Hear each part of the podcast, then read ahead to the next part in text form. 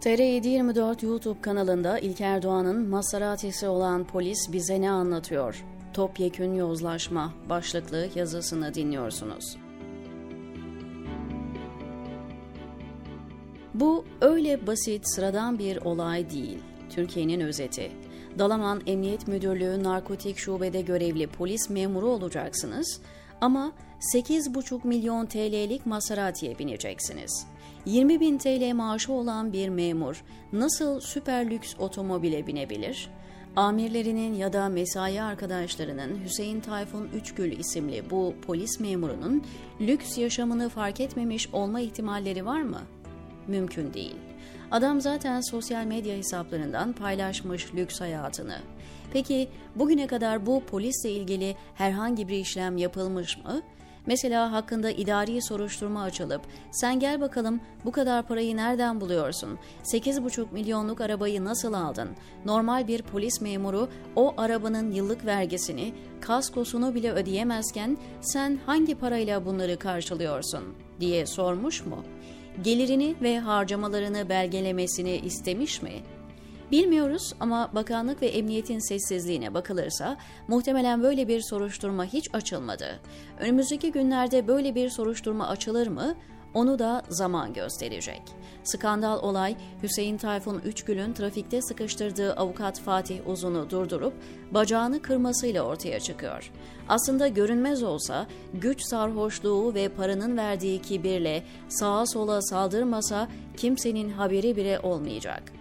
Narkotik uyuşturucu suçlularıyla ilgileniyor. Biriminde çalışan bu şahıs polis kimliğini kullanarak bir şekilde elde ettiği kazancıyla paşalar gibi yaşayacak.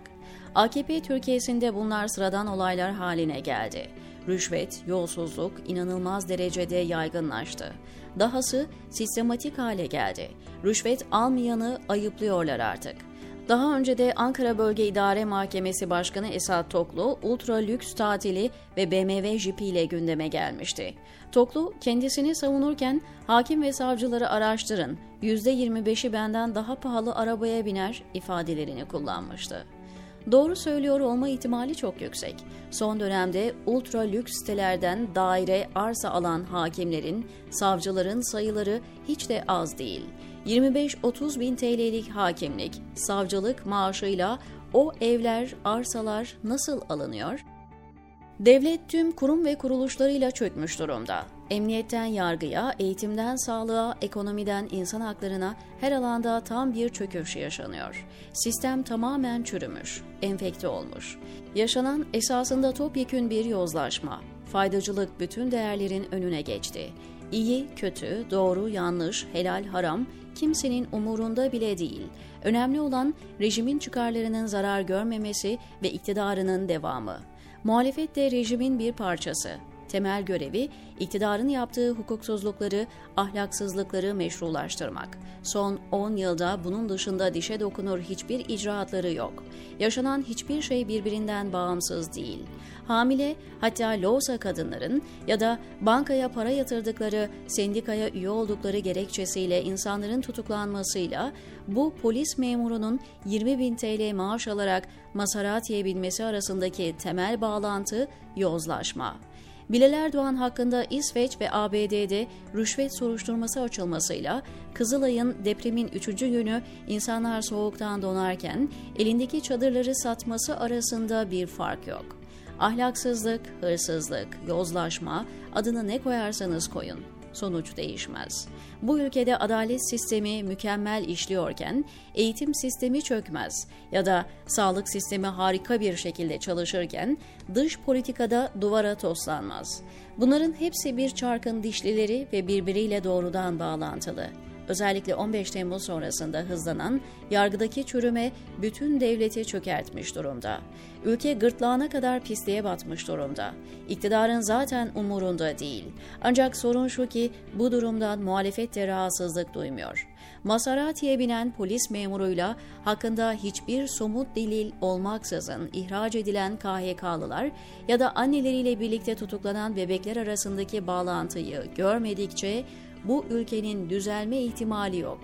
Doğru sorular, ülkede her şeye neden tek adam karar veriyor? Dün nas vardı, faizler indirildi. Bugün neden yeniden artırılıyor? Biz neden açlığa, yokluğa mahkum edildik? Ev kiraları neden bu kadar arttı? Değil.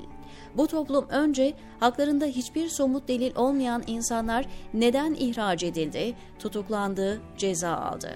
Türkiye bir hukuk devleti ise beraat eden KHK'lılar neden görevlerine iade edilmiyor? Bebekli anneler, öğretmenler, doktorlar vesaire hangi terör eyleminden dolayı cezaevinde? Askeri öğrencilerin suçu neydi? Çıkarılan KHK'ların tamamı hukuksuzca KHK'lılar neden yeniden yargılanacak? Hangi somut gerekçeyle? Kapatılan, gasp edilen işletmelerin suçu neydi? İnsanların mal varlıkları nasıl ve hangi somut gerekçelerle gasp edildi? Binlerce insan neden yurdunu, yuvasını terk etmek zorunda kaldı ve kalıyor sorularına cevap aramalı.